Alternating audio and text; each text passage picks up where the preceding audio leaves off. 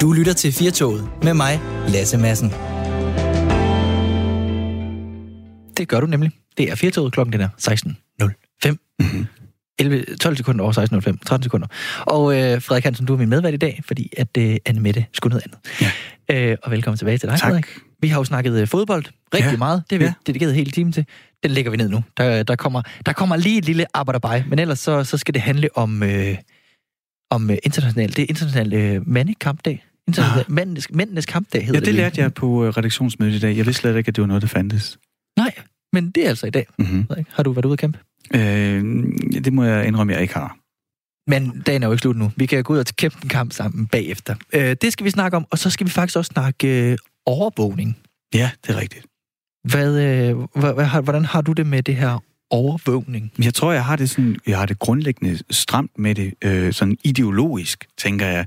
Øh, jeg har ikke lyst til at, øh, at blive overvåget, som bare grundlæggende, jeg mener, det er forkert at gå og spionere på hinanden.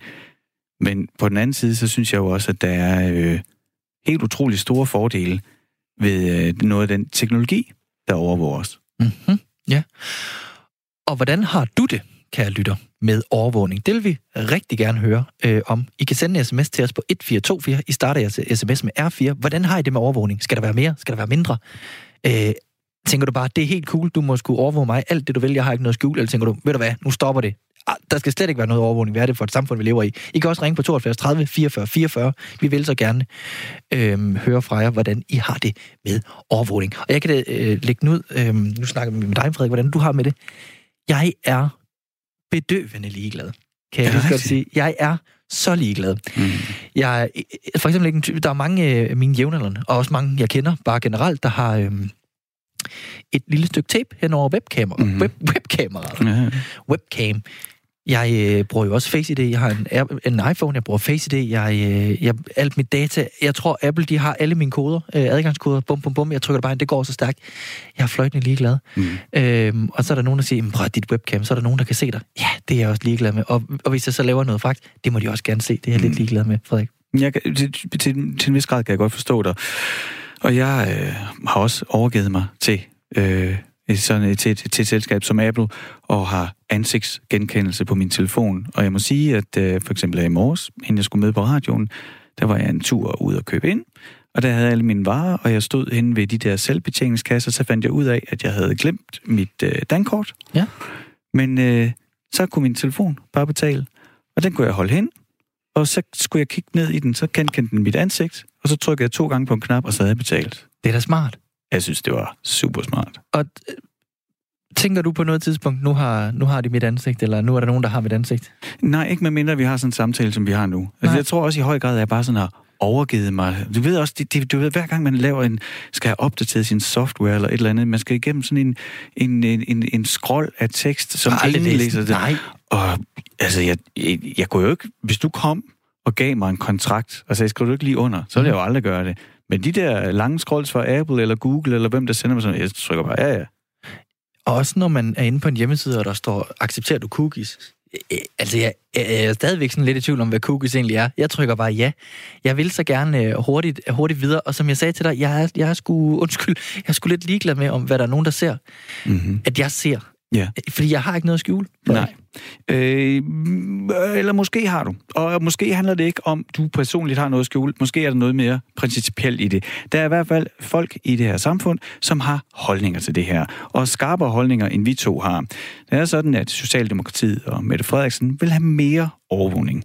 De vil have 300 flere kameraer, der skal holde os øje med os i gadebilledet. Ja. De skal gøres mere trygge, genetablere, genetablere tilliden. Også, som Mette Frederiksen vist er citeret for at sige, selvom vi tager ting i brug, vi ikke før har haft lyst til.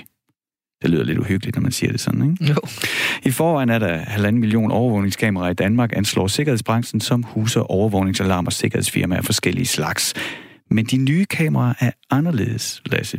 De filmer nemlig det offentlige rum, hvor de kameraer, der er i forvejen har grænser for, hvor meget de må filme. Mm. Så vil sige, vi ved ikke rigtigt, hvornår vi bliver filmet. Det betyder for eksempel, at de filmer lige ved indgangen til McDonald's, altså dem, der er lige nu og ikke resten af strøget gaden, hvor folk færdes. Mette Frederiksen, hun siger selv, at den her overvågning er massiv, og planen den har fået kritikere for nær og fjern op af stolen. Så det er derfor, vi også gerne vil høre fra jer, lytter derude. Skal vi have mere eller mindre overvågning i Danmark, Lasse? Ja, og I kan sende en sms til os på 1424. I starter jeres sms med at skrive R4. I må også gerne ringe på 72 30 44 44 og fortælle os, hvad din holdning er til, til overvågning. Lasse, vi talte om før, at øh, både du og jeg, øh, vi er ligesom bare bøjet af på det her, og så bruger vi bare det, der er belejligt af teknologi. Men det er ikke alle, der er, øh, det er ikke alle, der har den holdning. Nej. En af dem er dig, Christiane Vejlø. Velkommen til Firtoget. Du er direktør i virksomheden Elektronista, og du er medieekspert i forhold til teknologi og mennesker. Mhm, det er korrekt. Hej med dig. Velkommen Hej, til. hej. Altså, som, jeg ved ikke, hvor meget du har hørt med her, men, men Lasse og jeg, vi står sådan lidt og snakker om, at, at vi har jo ikke rigtig noget at skjule. Så hvad, hvorfor skal vi bekymre os? Jamen med det, så siger I jo sådan set, at I accepterer, at som udgangspunkt må I godt blive overvåget og må mm. I godt blive filmet. Og der synes jeg jo, at vi bliver nødt til at vende den om og kigge på, at som udgangspunkt er det sådan set vores ret ikke at blive overvåget. Altså det er vores ret og menneskeret, at vi kan gå i gadebilledet og ikke blive registreret og ikke blive noteret og ikke blive gemt nogen steder og ikke blive målt op mod noget andet. Det bør være udgangspunktet. Så kan man sige, at der er nogle situationer, hvor der i butikker så er nogle kameraer, og der er nogle andre sammenhænge, hvor vi så bliver monitoreret. Men det vigtige er her bare, at udgangspunktet skal simpelthen være, at vi har lov til ikke at blive overvåget. Mm. Ja, fordi altså, da jeg voksede op, jeg er 44 år gammel, jeg voksede op i Horsens, der var det sådan set øh, nogenlunde uden opsyn. Men min yngste er vokset op med babycam. Altså, man er jo, de er jo, de, han er jo født ind i videoovervågningen. Er det, ikke bare, er det ikke bare en præmis for øh, det samfund, vi har i dag? Det synes jeg sådan set ikke, vi skal acceptere som en præmis. Altså, der sker mange ting, når der er, at vi bliver overvåget. Måske ikke lige ved en baby, der ikke er så bevidst, men når vi andre vi ved, at der er et overvågningskamera, så sker der faktisk det, at vi også øh, ændrer vores adfærd. Og der vil øh, optimisterne jo sige, at det er jo godt, fordi så begår vi ikke øh, mor eller slår mm-hmm. nogen ned i gaden.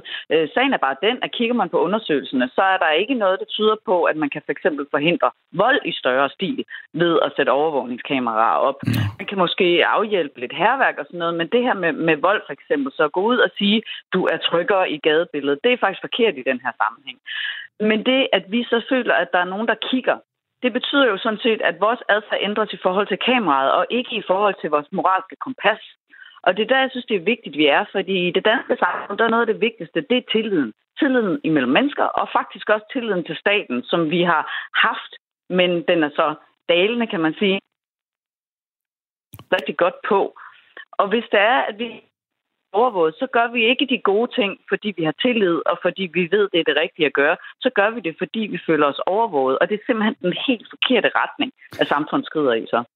Men Christiane, har du nogensinde fået stjålet din cykel? Det har jeg rigtig mange gange, ja. Havde det ikke været rart, hvis der havde været kamera på gaden, og så kunne du kunne se, hvem præcis, når det er Geo over for nummer syv, der er snuppet. Jeg går lige over og henter den. Ja, altså for det første vil det jo være selvtægt, kan man sige, i en eller anden forstand, hvis man begynder selv at handle på, øh, hvad man, hvad man øh, hvad der kriminelt er sket øh, for en, eller hvad, hvad, hvis man selv synes, at man skal kunne tage den beslutning.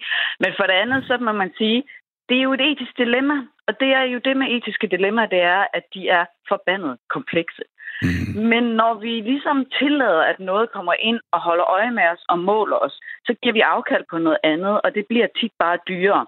Det er klart, at politiet vil jo gerne have en masse overvågning, fordi de siger, at vi kan jo måske øh, løse øh, opklaringsarbejdet bliver nemmere, når vi har det her overvågning. Men hvor sætter man grænsen? For det er klart, at de vil kunne løse endnu flere kriminalitet og mor og, og røverier, hvis de politiet havde kameraer hjemme i vores bolig også. Synes vi også, at politiet skal have kameraer hjemme i boligen?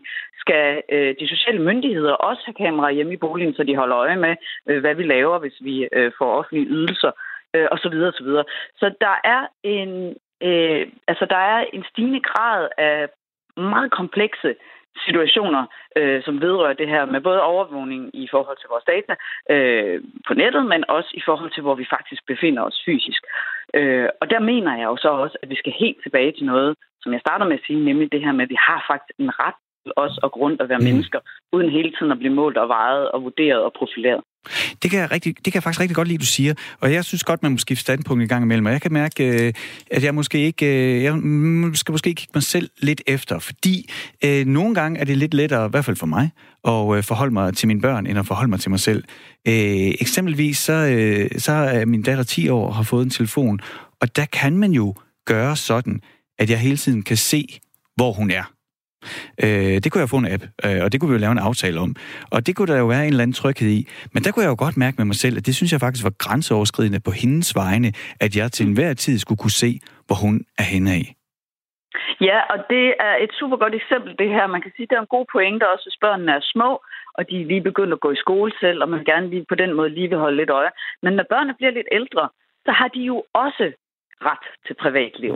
Og hvad er det, der sker med dig og din relation til din datter, hvis det er, at du, du ser, hov, der gik hun faktisk lige i kiosken, kan vide, hvad hun købte, må hun godt købe slik på en tirsdag. Ja. Altså, så det, der begynder at blive sådan en, en, øhm, en, en, nogle handlinger og nogle konklusioner, bliver der, der bliver dannet på baggrund af den data, som du får. Og nogle gange er det en god ting, og man vælger det til, men man skal bare forstå, at det har konsekvens. Der er også en pris, vi betaler ved det. Mm. Og det her, det er jo faktisk tilliden mellem dig og din datter. Altså, at du ikke har tillid til, at hun kan faktisk godt klare sig. Og, og, og derfor er det et godt eksempel, fordi det kommer tilbage til det her, hvorfor det er så vigtigt i forhold til tillid. Ja. At når man siger, uh, vi skal have sat flere kameraer op, for vi skal have mere tillid i samfundet, så er det faktisk fuldstændig det modsatte, man får som resultat. Og her i Danmark har vi jo et samfund, hvor vi bryster os af at have tillid og lav korruption og tillid til hinanden. Jeg deler lige lidt, uh, lidt sms'er med os, fordi det her det er heldigvis også noget, der aktiverer vores lyttere, og det elsker vi jo. Øh, han har, vi har hverken, jeg kan ikke sige han eller hun, så jeg siger hen, har ikke noget navn eller afsender på, men der står bare kom an, udråbstegn. Overvågning kan opklare sager og opfange forbrydere, men vi mangler nogle beslutninger om, hvor længe data beholdes og af hvem. Ja, og det er der jo så også heldigvis nogle regler for. Øh, netop hvor meget vi indsamler, hvor, hvor vi opbevarer det, hvor lang tid vi gemmer det, hvem der har adgang til det. Og sådan nogle ting er jo fuldstændig afgørende. Jeg, jeg har en anden sms her, som jeg lige deler med dig, og igen også uden afsender. Det ved jeg ikke, om det er et mønster i den her overvågningssnak. Men godt, det er også en, en pro, der står her, face recognition, det må være det her ansigtsgenkendelse mm. ved potentielle terrormål som metro og andre store pladser med flere kunne være ok. Det kan jeg jo godt følge. Mm. Jamen, det er super interessant, og der kan man sige, nå, jamen, så kan du genkende et ansigt. Faktisk findes der også software, som kan se, om man er bange, altså om man går lidt nervøs og, og tripper lidt rundt, og måske fordi man er på vej til at begå en kriminalitet, øh, jamen, så skulle man måske sætte dem op i lufthavne. Jamen, hvor mange positive, altså falsk positive, vil der ikke komme ud, mm. hvis man prøver at lede efter nervøs, nervøse mennesker i en lufthavn. Og ja. når man så ligesom bliver registreret, så er du ligesom inde i systemet, også selvom du ikke har noget at skjule, og du ikke har tænkt dig at gøre noget, øh, noget dårligt. Men så ligger du ligesom der i systemet. Og det, der er med data, det er, at jo mere der er, og forskellige datapunkter der er, hver gang man kører to, tre, fire datapunkter sammen, så har vi mere information, og så begynder vi simpelthen at kunne se nogle ting omkring en person som personen, som vi faktisk ofte ikke ved, at vi fortæller via de her datapunkter. Mm. Øh, Mette Frederiksen skriver jo, at vi skal bruge den her teknologi, eller hun siger, øh, for at genetablere tilliden. Og øh, som hun skriver, også selvom vi tager ting i brug, vi ikke før har lyst til. Du øh, beskriver et fænomen, du kalder social cooling. Vil du ikke fortælle mig om det? Jo, altså for det første vil jeg sige, at der er en grund til, at der er nogle ting, vi ikke har haft lyst til at indføre. Mm. Fordi vi ikke har lyst til at få kinesiske tilstande, altså hvor, der er, hvor borgerne er ekstremt overvåget og også bliver, bliver straffet øh, for, for ganske små forseelser, for trukket point for deres borgerstatus, så de mister nogle forskellige borgerrettigheder. Det er vi ikke interesseret i. Vi er ikke interesseret i at havne i sådan en Orwellsk 1984-agtig øh, scenarie. Øhm, men, øhm, og nu har jeg glemt, hvad det originale spørgsmål det så gik ud på. Nå, det, det, er jo, det er, du beskriver et fænomen, du kalder social cooling, og jeg er nysgerrig yes, på, hvad social cooling det betyder. Præcis. Ja, og det er det, som jeg var inde på lidt før også, at, øh, at der sker noget, når vi føler os overvåget. Altså, vi kender det måske selv, at vi har tænkt nogle gange, nej, jeg tror ikke lige, jeg liker det der billede, fordi så er der sådan en eller anden, der sidder derude og tolker det på en mm. eller anden mm. måde. Altså, jeg tror ikke lige, jeg lægger det her billede op sammen med den her person, fordi så ser min ekskæreste det. Eller, ja, ja. Altså, og det er simpelthen, at vi begynder at køle vores sociale adfærd ned og lave nogle ændringer, fordi vi simpelthen hele tiden er monitoreret, og der er nogen, der hele tiden sidder og tolker, om det er en ekskæreste, eller en veninde, eller en arbejdsgiver, eller om det er staten, eller om det er myndighederne, øh, øh, ydelses, øh, de ydelser, man nu får, øh, øh, om det er øh, Ja, altså for eksempel også øh, er der jo forsøg med, eller har der været igen øh, i øh, Gladsaxe Kommune, øh, den her interesse i, at tandlægen for eksempel skal monitorere børns tænder, fordi det siger noget om, om børn har det godt derhjemme, altså om de er, er misrygtet. Ikke? Og så kan man sige, jamen altså, uh, nu bliver jeg helt vildt bange for min tandhygiejne, ja. fordi hvem holder nu øje med den, og, og ligesom siger, der er korrelation mellem data her, ikke? Altså, så social cooling er simpelthen, når vi begynder, fordi vi hele tiden har det her øje et eller andet sted på os, og ændrer vores adfærd. Så det er jo en, en unaturlig, kan man sige, øh, ting, der sker der. Christiane, vi, øh, vi taler åbenlyst om noget, der interesserer folk lige nu. For nu har vi fået endnu... Øh, det vælter ind med sms'er, og her er der øh, en med afsender også. Øh, Søren Nielsen skriver, Værterne må have et meget kedeligt liv, Hva? når de gerne vil overvåges, fordi de quote-unquote ikke har noget at skjule. Den slags argumenter svarer til at opgive ytringsfriheden, for jeg har jo ikke noget at sige. Jamen, jeg vil, ja. faktisk, jeg vil faktisk, det kan jeg godt, altså, jeg vil give sådan ret i det der. Øh, altså, bare lige den lagt ned, at, at, det er lidt en vattet holdning, jeg egentlig har, at jeg har ikke noget at skjule. Fordi, at nu har jeg lige tænkt over det der med at have noget at skjule. Hvis de nu overvåger min, øh, min bank, bankbog, eller et eller andet, mm så, øh, så tror jeg, jeg vil sige, jamen det er jeg ligeglad med. Men hvis du spurgte mig nu, hvor mange penge har du på kontoen, så tror jeg ikke, jeg vil sige det. Eller hvis jeg mm. sagde, jamen de ved, jeg ser porno, så siger jeg, det må de gerne. Men lad os hvorfor noget porno? Altså, der er nok nogle ting, altså det, det, så alligevel så er der nogle ting, jeg, vil, jeg ikke vil skjule, selvom jeg lige i... Altså, ja. Og du har en rigtig god pointe, fordi det, du taler om her, det er jo også kontekst. Altså, du siger, min bankmand må godt vide, hvad der er på min konto, hvis jeg sidder til et møde. Øh, og jeg vil gerne vide det. Måske må min kæreste også godt vide det, hvis vi har fælles økonomi. Men, men hvem er man egentlig ikke interesseret i det? Så der er sådan en forskel på, at nogle gange så tænker man, jamen det er jo sådan set ikke hemmelig information det her, men det er ikke noget, jeg står og råber noget på torvet. Nej, ja. Men det er jo sådan set det, der sker i de her sammenhænge. Det kan også godt være, at man går til psykolog, øh, fordi man øh, bakser med et eller andet. Jeg synes, man ens arbejdsgiver skal vide det, eller ens omgangskreds. Øh, det kan være, at man er ved at arrangere et surprise party for sin kæreste. Øh, det er man måske heller ikke interesseret i, skal poppe op i en eller anden sammenhæng, hvor det bliver afsløret. Øh, og på den måde kan der være mange ting, som sådan umiddelbart virker ret uskyldige, men så bliver det kædet sammen med noget andet data, og så siger man, hold da op, når er du sådan en, der gør sådan, ikke? Mm. Vi er vel stadig her i Danmark i en relativt tidlig fase af det, hvis man skulle frygte overvågningssamfundet. Hvorfor mener du, at det er vigtigt at bekymre sig nu? Jamen det er det jo, fordi vi har mere og mere teknologi, som, øh, som afkoder os, og som registrerer os og monitorerer os. Øh, netop øh, de her overvågningskameraer, som vi sådan øh, specifikt taler om i dag, men det er jo hele vores adfærd på internettet. Altså alt, hvad vi foretager os derinde, bliver jo registreret og gemt og brugt i forskellige sammenhænge. Og så tænker man, det er da meget rart, at jeg får en reklame, der er relevant for mig. Det er meget fedt, at Facebook ikke koster noget. Det er meget fedt, at øh, Instagram er gratis. Men vi betaler jo hele tiden med, at der er nogen, der ligesom øh, tjener penge på og bruger vores data altså, og hele vores adfærd. Og ikke nok med, at de faktisk gør det, de er også med til at ændre vores adfærd. Altså i den forstand, at de siger, nå, jamen her har vi en vælger, der ligger lige mellem to partier. Mm. Hvad kan vi gøre for at skubbe den vælger over til et andet parti? Øh, så det vil sige, at man bliver jo eksponeret for noget content, øh, som har til formål at skubbe en i en eller anden retning, købe et produkt, mm-hmm. øh, lytte til noget musik, stemme ja, ja. på en særlig politiker. Så når vi bevæger os rundt i det her sociale univers, og vi tror, at vi sådan ligesom selv vælger, hvad vi har lyst til, så er der over 80 procent af det, vi egentlig laver, som er baseret på noget, som en algoritme har anbefalet os, øh, til os. Og det er jo noget, der foregår altså ned under overfladen øh, på en og absolut overhovedet ikke transparent måde. Vi ved faktisk ikke, hvorfor vi bliver præsenteret for de her ting. Øhm, så, så det, jeg, det er, er også en overvågning. Nu jeg er normalt, øh, jeg er bare vikar i dag her på Firtoget. Normalt så har jeg et program om fredagen, der hedder Skærmtid, hvor jeg beskæftiger mig med, øh, med hvad er det øh, børn laver, når de har deres skærmtid. Øhm, ja. og, øh, og der øh, er jeg ude og interview og tale med børn. Og jeg øh, snakker med en flok øh, 10-årige, øhm, omkring deres, øh, øh, hvad de så, når de fik lov til at se serier. Øhm, og i den forbindelse snakkede vi sådan om public service versus øh, store streamingtjenester, og øh, jeg begyndte så ligesom at, at fortælle dem, troede jeg, at, øh, at, at de her streaming service jo holder øje med, hvad de ser, og tilrettelægger udvalget efter, til efter, hvad de ser. Og, øh, og jeg prøvede sådan lidt at, at pirke til børnene og sige, at er det ikke... Øhm, er det egentlig ikke lidt ubehageligt, at der sidder nogen på den anden side af skærmen og, øh, og kigger på, hvad, hvad I laver, og, og, og tilrettelægger indholdet efter jer? Men de var alle sammen enige om, at det var da bare super top, fordi så fik de jo lov til at se lige det, de havde lyst til at se, og det var der nogen, der sørgede for. Ja, men hvis du spørger min datter, så vil hun ikke svare det samme. Og det er fordi, vi taler rigtig meget om de her ting derhjemme, og derfor er det også rigtig vigtigt, at vi alle sammen, altså forældre, øh, virksomheder, øh, politikere, at vi har en debat om alle de her ting. Fordi rigtig meget er jo baseret på, at vi faktisk ikke ved, hvad der foregår. Og vi faktisk ikke ved, hvordan de her ting bliver regnet ud.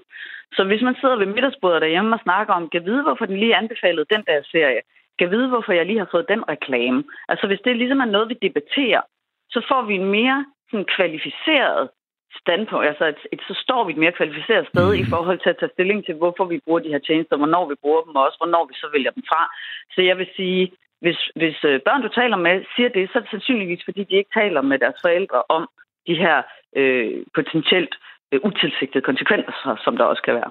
Altså, jeg prøvede for at blive i den øh, samtale, så, så blev jeg jo selv sådan øh, øh, blev ramt på min på mine egne bekymringer og omkring øh, at de skulle stå på deres rettigheder. De opgav dem jo lige med det samme. Mm. Men så sagde de jo bare til mig, jamen øh, prøv at vi altså prøv at det her det, det, det er altså ikke noget jeg finder på. Det sagde de rigtigt. Øh, det er noget vi det her det er vi født ind i. Det er vi vant til. Mm. Mm. Jamen, men og det er jo også rigtigt. Øh, og der er også helt klart noget om, der er en digital generationskløft, hvor vi er nogen, der er ældre, som ikke er født ind i det på samme måde, og så har de sådan en helt naturlig omgang med det.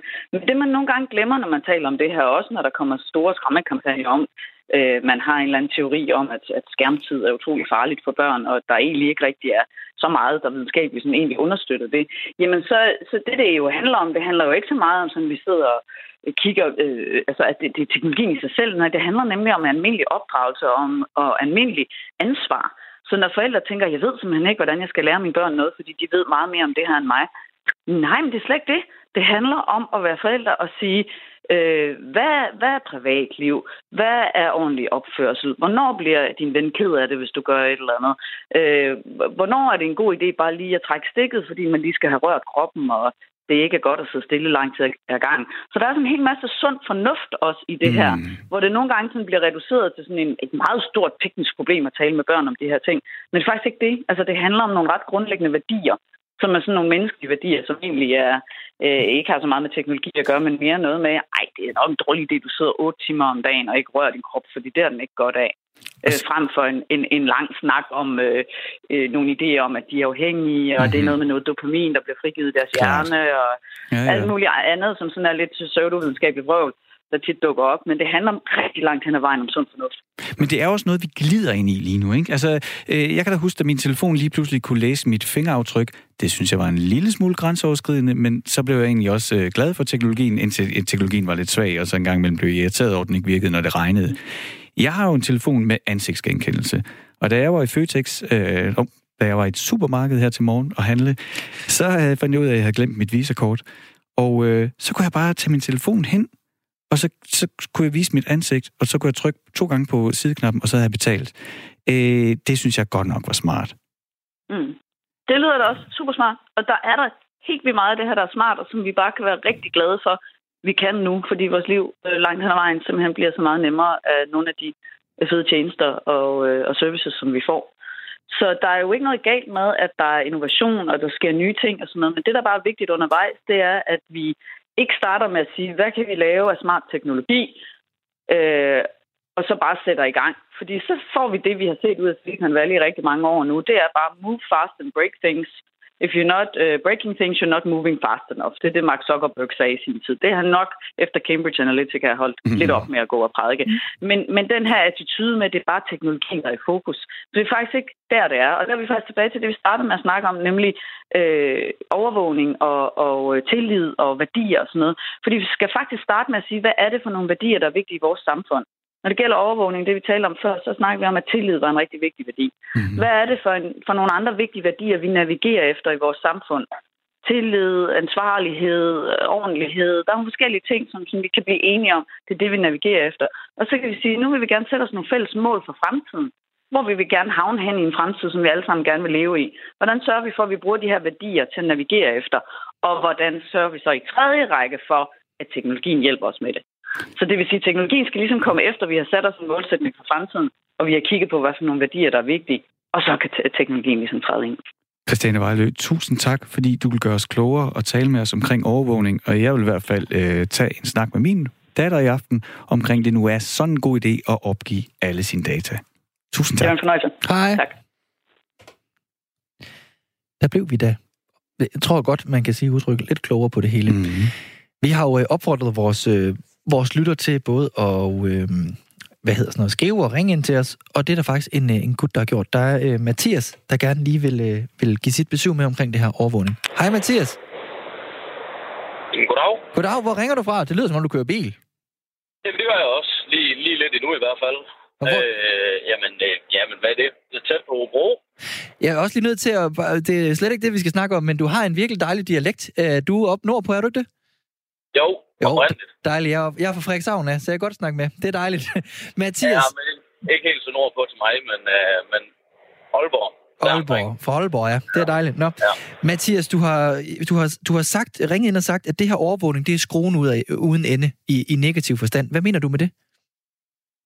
Jamen, altså hvis man tænker på, hvad, hvad der er sket i udviklingen af, af teknologi, øh, både i det offentlige rum, men også i, i forbrugerelektronik generelt, hvad udviklingen har været de sidste 10 år i, i forhold til overvågningsdelen i det, øh, og, og informationsdelen i det, jamen, så er vi nået virkelig, virkelig langt på 10 år.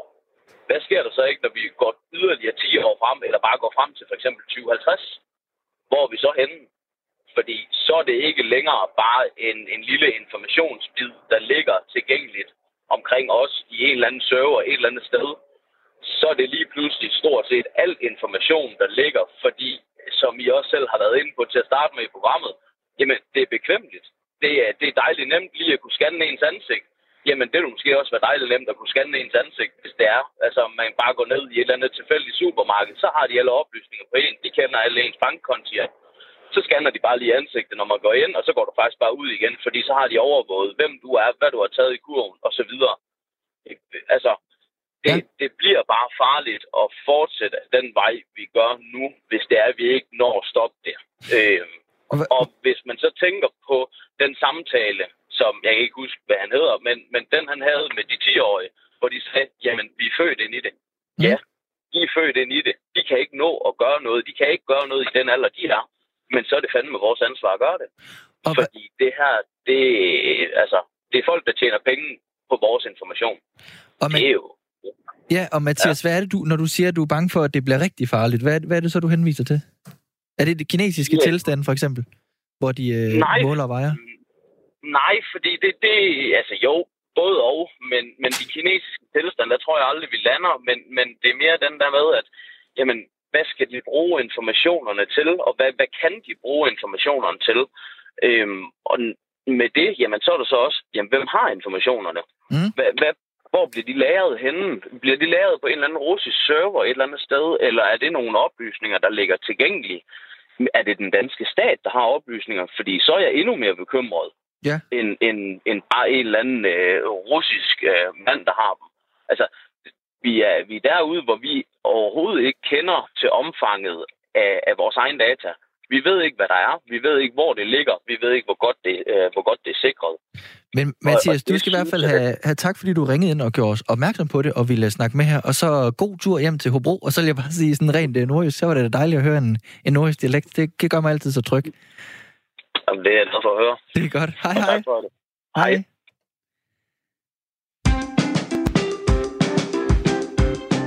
Du lytter til Firtoget med mig, Lasse Madsen.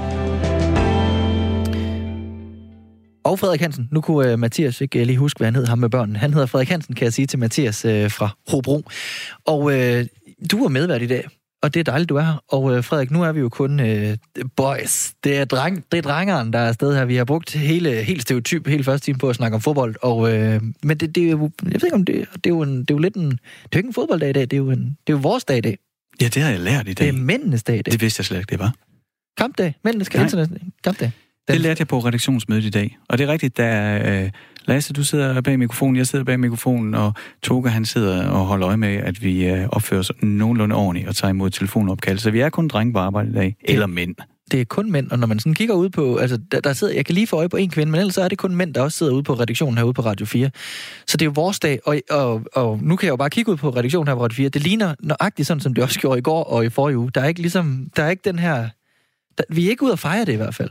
Nej, der er ikke rigtig nogen, der har, har du, fanerne du, med. Har du så først fundet ud af det i dag? Ja. Du har ikke fejret det. Men jeg har i hvert fald ikke rigtig nået frem til nu, øh, hvordan og hvad, og om jeg overhovedet burde øh, fejre mændenes internationale kampdag. Men øh, vi har ringet til Henrik Marstal. Velkommen til dig. Tak. Hvorfor er det, at det er nødvendigt med en kampdag for os mænd? Det er ikke sikkert, det er nødvendigt, men det er noget, der er opstået som i, på et tidspunkt, hvor mænd også fik brug for en dag, ligesom vi har kvindernes internationale dag. En dag, som øh, dels hylder de positive sider ved mandekønnet, og som dels øh, sætter fokus på nogle af de problemer, som mænd har, mænd går døjer med, som forstået som køn. Øh, men altså, forskellen er jo, at kvindernes internationale dag, den er jo virkelig gammel. Den er fra begyndelsen af 1900-tallet. Mm. Øh, mændenes internationale dag er først stiftet i begyndelsen af 90'erne. Nå, og det er okay. jo også øh, fordi, øh, at mænd måske ikke har haft helt så meget behov for at have sådan en dag. Men behovet er opstået i takt med, at der er kommet mere fokus på, hvad vil det overhovedet sige at være mand. Og der er behov for en dag, hvor man taler om de ting. Men hvad mener du, at øh, vi mænd skal kæmpe for? Jamen altså, vi mænd, vi kunne jo kæmpe for at, øh, at prøve at øh, forstå os selv øh, endnu stærkere i samfundet, forstået som køn. Og med det mener jeg, at vi har for eksempel en lang række debat, har haft i senere over en helt lille debat om det her med barsel, for eksempel. Skal mænd tage mere barsel? Skal mænd øh, have obligatorisk mere barsel? Skal det være et større issue? Skal det der med karriere, mænd der har karriere, kvinder der har karriere, være noget, der kommer til at blive mere balanceret, blandt andet som følge af barsel. Det er jo sådan et område, mm. man kunne tale om. Men så er der også hele sundhedsområdet, fordi vi ved, at mænd er mere udsatte for at blive misbrugere. Mænd lever ofte kortere. Øh, vi ved, at der er flere mænd, der, der går selvmord end kvinder, og det er jo blandt andet fordi, at mænds metoder at gøre det på, de, de er så drastiske, at, øh, at de simpelthen dør af det, hvor kvinder nogle gange, kvinder selvmordsforsøg nogle gange kan være mere et råb om hjælp. Øh, så, men, men mænd har nogle forskellige oplevelser af, hvordan, hvordan, øh, hvordan øh, klarer man sig i moderne verden. Øh, især en tid, hvor der er kommet meget fokus på, hvad manderollen også har af mere negative konsekvenser. Her taler jeg om sådan noget som det, man kalder toksisk maskulinitet. Det vil sige, at mænds aggressioner kan medføre øh, negative konsekvenser for andre mennesker, for eksempel gennem vold. Sådan nogle ting øh, kan den her dag bruges til at tage fokus på. Men, men jeg kan mærke, at bare det, at vi taler om det nu, så kan jeg jo stå og tænke, øh, at det kan jeg jo på en eller anden måde godt identificere mig med. Jeg kunne da godt mm. forestille mig, at øh, jeg tænkte, hvis vi kunne få vores, vores egen også ikonisering. Vi, vi kender sikkert alle hende her dame, der står og flexer øh, bicepsen, mm. og så tænker vi 8. marts, kvindernes øh, internationale kampdag. Jeg kunne, da, jeg kunne da godt sådan på den ene måde tænke, nå, men det kan jeg da egentlig godt fejre. Altså, det kunne da godt være en større ting. Det kunne da godt være noget, vi brugte som en anledning til at tale om ting. På den anden side, Henrik, så tror jeg også, at jeg er, øh, jeg er 44 og er født i Horsens og har fået lusinger nok dernede til, at jeg også tænker, at det er noget piv. Altså, Øh, du ved, det, det, det går sådan lidt, der er et eller andet inde i mig, der siger, at øh, luk, nu bare, luk nu bare munden og pas dit arbejde. Mm-hmm. Jamen altså, det er jo mænd, som forstået som et kollektivt køn, og det vil sige, at der er for nogle mænd er den her dag formodentlig meget vigtig. For, for nogle mænd er dagen ikke så vigtig, og sådan er det også som kvinder til international dag. Det er jo for nogle kvinder, der er meget vigtig. For andre kvinder betyder den ikke så forfærdeligt meget.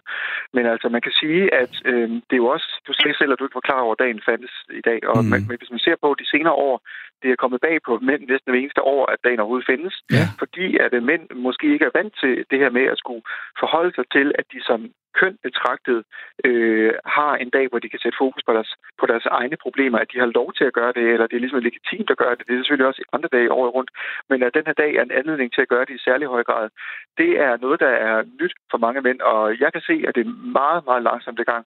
Øhm, I København, hvor jeg selv bor, er der her i aften øh, flere forskellige arrangementer i byen, som sætter fokus på det her, og jeg skal selv deltage i en paneldebat lidt senere øh, i dag, som handler om, øh, om, om, om mænds vilkår i anledning af dagen. Og det er jo vigtigt også at sætte fokus på. Vi kan også se i for mange debatter rundt omkring, at der er mange mænd, der efterspørger, at der bliver talt mere om mænds udfordringer med det at være mand, især i en tid, hvor manderollen jo har skiftet ganske meget, som den har gjort mm. inden for de seneste par generationer.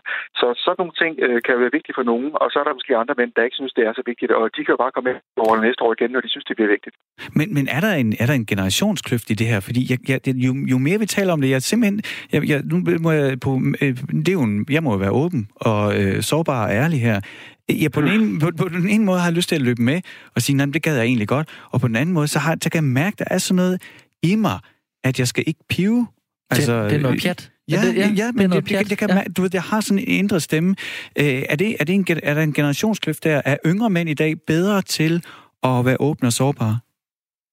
Jeg tror helt klart, at øh, yngre mænd, hvis vi siger mænd under 30, er vokset op med nogle værdier, der er lidt mindre, man vil sige, øh, jeg vil kalde det patriarkalske, altså værdier, der er lidt mindre, vi kan sige, kæftrit retning, altså orienteret i retning af, at, man, øh, at en mand er en rigtig mand, en mand bruger sine, sine muskler, bruger sine kraft, bruger sin handlekraft.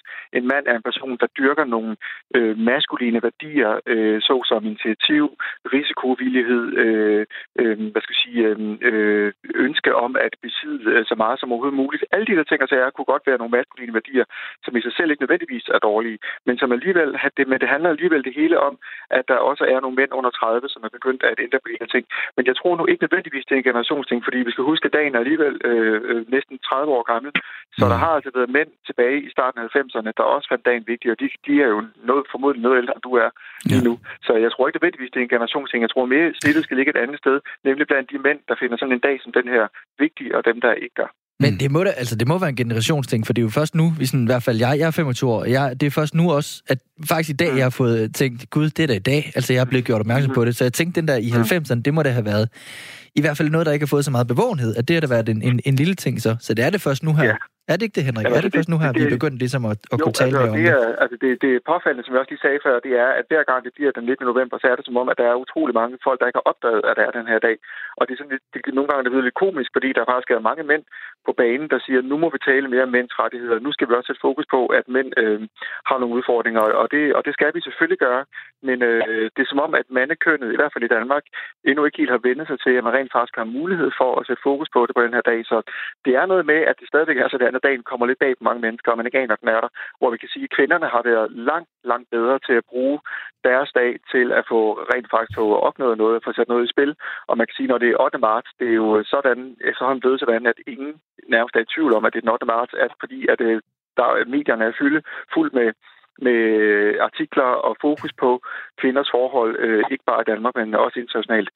Og det er jo noget, der er en, det er en interessant forskel, at det for kvinder er blevet en dag, der fylder meget, men for mænd er det stadigvæk noget, der kun er i sin vorden nærmest, selvom dagen er faktisk næsten 30 år gammel. Mm. Henrik, inden vi, vi lukker af, så, så kunne jeg godt tænke mig at spørge, fordi nu er, nu er, jeg føler lidt, at jeg, jeg, jeg føler lidt, at vi går glip af noget i forhold til, at vi ikke har vores egen 8. marts, og at, at det kommer bag, du ved, at det kommer bag på os, når vi nu har haft det så mange år. Så jeg kunne godt tænke mig at spørge dig, øh, 19. marts øh, 2029, hvordan kunne du tænke dig, at vi fejrede mændenes internationale kampdag der? Du mener 19. 19. november, det er det, du mener? Nå, 19. 19. november selvfølgelig. Men det jeg selvfølgelig ja. prøver helt dumsmart at spørge om, hvad sker der om 10 år? Hvad kunne du tænke dig?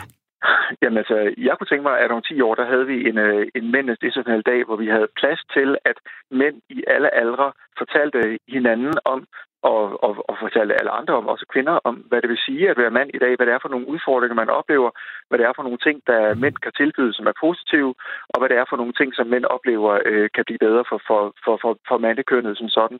Det håber jeg, der kommer meget med dialog om, fordi jeg tror på, at øh, en dag som den er, det er bare, at det er godt at bruge sådan en dag til at kunne sætte fokus på de ting, som, øh, som der er behov for at tale om, i stedet for at gå og ruge med det, eller i stedet for at gå og føle, at man ikke rigtig får plads til at få lov til at sige det. For det gør man faktisk den her dag. Henrik Marstal, tusind tak, fordi du tog tur med Firtoget og forklarede os, hvorfor det er vigtigt, at vi har mændenes internationale kampdag. Selv tak. Hej. Ja, det var altså Henrik Marstal, der, øh, der også skal til paneldebatter rundt i København til nogle forskellige arrangementer, lød det på. Øhm, en, der har forsket det her emne, som mm. måske har lidt, øh, nu er vi meget sådan en følelse, men altså en, der har forsket i, øh, i det her emne, det er Christian Gros. Han er kønforsker og lektor på Roskilde Universitet, og han, er, øh, han skulle gerne være med nu på en øh, telefon. Hej Christian. Ja, hej. Jeg er med. Ja, det er godt. Dejligt, Christian. Christian, du er jo øh, kønsforsker og lektor på Roskilde Universitet. Hvorfor er det overhovedet nødvendigt med sådan en mandedag her? Ja, altså nu er det ikke meget, der har opfundet den, men nej, det, nej. det, det, er meget fint, det er meget fint, den er der, fordi, øh, øh, fordi det, det, er selvfølgelig, det er selvfølgelig også nogle, nogle, nogle særlige udfordringer, øh, problemer mænd går og, bakser med, som jo skal frem i lyset en gang imellem, fordi mænd jo ofte er, altså mange mænd er det dårlige til selv at bringe det på banen. Og, og, og, og særligt jo heller ikke har så mange organisationer, hvor de ligesom diskuterer sådan nogle ting, eller, eller, eller laver deres egne politiske dagsordner. Så, så på den måde er det meget fint, der kommer fokus på det en gang om året, om ikke andet. Og hvad er det for nogle, øh, nogle problemer, mænd bakser med, som du siger, Christian? Jamen, der er altså i forhold til, øh, altså, hvad kan man sige, sundhed, ikke, så er der jo øh, både, både sådan øh, i forhold til psykiske øh, udfordringer, psykiske problemer og, og fysiske øh, sygdomme, der er der en masse kan man sige, ting, man, man kan tage fat på, hvor mænd har nogle særlige øh, problemer. Vi ved, at mænd øh, de er ikke lige så i gennemsnit lige så øh, gamle som kvinder. Øh, de dør tidligere. Øh, de, der er en række sygdomme, der rammer mænd øh, hårdere end kvinder. Øh, og derudover så er der også øh, hvad hedder det, andre problemer, der rammer mænd særligt øh, hårdt. Øh, for eksempel øh, altså mænd, der bliver øh, udsat, socialt udsatte. Øh, for eksempel hjemløse, der er langt flere mandlige end kvindelige hjemløse. Der er flere mandlige øh, stofbrugere og stofmisbrugere end, end kvinder eksempelvis. Øh, så så det, der er en række problemer, hvor, hvor, hvor mænd har nogle særlige øh, ja, udfordringer. Christian, jeg er en lille smule nysgerrig, fordi vi talte lige med øh, Henrik Marstal, som fortalte os om, hvorfor han mente, det var vigtigt med den her dag. Og jeg kunne sådan, øh, jeg kunne mærke, at på den ene side, så havde, havde jeg lyst til at, at, at være med i en bevægelse, og tænkte, at øh, vi kunne have et rum, hvor mænd kunne tale om, hvad der er svært ved at være mand, eller hvad der skal kæmpes for. På den anden side, så kan jeg også mærke, at øh, det er jeg bare slet ikke bygget til. Eller jeg føler mig i hvert fald slet ikke bygget til det. Altså, jeg græd hver gang, jeg græd, da min datter blev født, og, og min søn blev født. Jeg lægger gerne øre til min kærestes øh, udfordringer og problemer, men ærligt talt, så har jeg lidt svært ved at selv skal åbne munden om mine egne problemer. Hvordan kan det være? Jamen, altså, jeg, jeg er enig med, med, med Master lige, at det kan være godt at opbygge nogle mandefællesskaber, hvor man kan tale om de der ting, men det er jo en, efterhånden gammel kendt øh, sag, at, at mænd ja, har svært ved at tale om følelser og de problemer, de, øh, de, de går med, øh, og særligt i det offentlige rum. Øh, og det kan have noget at gøre med netop opfattelse af, hvad der er mandigt og umandigt. Altså, at det er øh, det bliver set som i nogen, øh, i nogen kredse måske sådan, som sådan lidt kvindagtigt, altså at, øh, at, at beskæftige sig med følelser og være åbne omkring det det er selvfølgelig en fejltagelse, men det er jo en udbredt opfattelse, der, der, der er gammel. Ikke? At altså, man skal ligesom tale om og beskæftige sig med, øh, med, det, med det konkrete, eller øh, lade sig styre af fornuften og ikke følelserne. Øh, det, det stemmer jo så ikke, at, at mænd ikke også har følelser, men det er i hvert fald et, et, et billede, som mænd tit præsenterer for andre, netop at, at de skal i hvert fald ikke tale om følelser og, og, og det, der gør dem kede af det. Men, men er, er, tror du ikke, kunne man ikke forestille sig, at begge køn er en del af den her dynamik? Øhm, det jeg mener, det er, at hvis jeg ligesom skal prøve at åbne op på den her dag, eller skabe et rum, hvor jeg taler... Jeg, man kunne, kunne man forestille sig, at min kæreste, hun egentlig ikke har lyst til at have en mand, der taler om sine problemer? Ja, det kunne man faktisk godt, og det er jo det, der, det, det er også, det, det taler vi for sjældent om, at det er jo en fælles dynamik. Så det, hvis mænd skal være mere, turde være mere åbne, så kræver det også, at, at kvinderne er klar til at tage imod det. Og det er måske ikke alle kvinder, der, der synes, det er lige mandigt. Eller mm. at mænd lever op til det, de idealer, de har, hvis de bliver alt for følsomme. Så det er da klart en, øh, en del af problematikken. Men, øh, men der synes jeg så for det første omgang, at, at, at mænd måske skulle være bedre til at øh, sådan internt, altså i, i sådan mindre mandefællesskaber, at, øh, at, øh, altså, at, at tale om følelser og, og, og, og så åbne op over for hinanden, i hvert fald i første omgang. Og så, og så, øh, og så mere generelt også bare skulle, skal kunne tale øh, også med deres, øh, deres kærester og deres øh, kone og partner om det. Det synes jeg jo på den ene side lyder som øh, øh meget sundt, øh, sundt øh, et meget sundt råd, og noget, der virker enkelt og lige til at gøre. På den anden side, så vil jeg ikke ane, hvor jeg skulle begynde, hvis jeg skulle finde et mandefællesskab. Hvordan, hvordan kommer man overhovedet i gang med at finde et fællesskab, hvor man kan tale om sådan nogle ting? Men altså med mandefællesskaber, der mener jeg sådan de helt nære øh, fællesskaber i form af de vennegrupper, man nu er i. Mm. Øh, om, øh, om det er ens øh, kolleger, eller det er ens øh, venner fra fra ungdomstiden, eller fra øh, fodboldklubben, eller øh, hvad søren det nu kan være. Ja, ja. Øh, fra, altså det, det, det, der er mulige forskellige øh, strenge, man kan spille på, forskellige forbindelser til andre mænd, hvor man godt kan åbne op, og det, det viser sig jo tit, at når, når mænd rent faktisk åbner op over for andre, så, så, så, så, så tager de faktisk øh, tilbage i samme sprog, og kan egentlig godt øh, finde ud af det. Der skal bare være nogen, der tager initiativet. Øh, det er ofte det, det vildheden kræver når først man har brudt isen over for, for andre mænd, eller mellem mænd, jamen, så opstår der en hel masse øh, interessante snakke, og, øh, og så, så, så, så er der sådan, kan der opstå et følsomt rum, som egentlig er, er fint nok, uden at det behøver at være sådan, at man sidder og tuder sammen. Men altså, man kan jo godt sidde og, og tale om, om sin erfaring, ikke? Og komme i dybden med det øh, over en øl, eller hvad det nu skulle være. Men, men, men hvis jeg skal se mig selv i det, og, og tænke mig selv ind i at gøre det, så det er jo ikke... Hmm, det, det føles ikke risikofrit. Altså, jeg tænker lidt, men det kræver noget mod at starte en, sådan en samtale, især hvis det er sådan, man kan jo ikke være helt sikker på, at den bliver godt modtaget på den anden side. Det vil det bare ofte gøre, hvis man ligesom, øh, selvfølgelig klart, det kommer an på, hvordan man starter sådan en samtale, men, men, men de fleste mænd har jo oplevet at have udfordringer med, lad os sige, kærlighedslivet, eller sexlivet, eller arbejde, hvad det nu kan være, eller i forhold til deres øh, børn, eller øh, sådan noget. Så, så der, der, der, der, der, der, der, der vil jeg mene, at de fleste mænd rent faktisk godt kan, kan tale om de her ting. Så er det så spørgsmålet, hvordan man taler om det. Øh, om man også øh, kan gøre det sådan øh, på en måde, hvor, hvor, det, hvor, hvor det ikke bliver alt for... Øh, man ikke føler sig alt for presset. Mm. Ikke? Man kan jo godt lufte sine problemer om de, de temaer, jeg lige, jeg lige nævnte, uden at det bliver noget problem. Så vil jeg øh, tage den med Lasse bagefter. Lasse, jeg tænker, at øh, her om ni minutter, når vi er færdige med at sende, så kunne vi måske gå ned og tage en øl sammen og øh, lige øh, dele vores inderste her på Mændenes Internationale Det vil jeg rigtig gerne. Christian Gros, kønsforsker og lektor på Roskilde Universitet. Tusind tak, fordi du var med og gjorde os klogere. Ja, selv tak. Hej.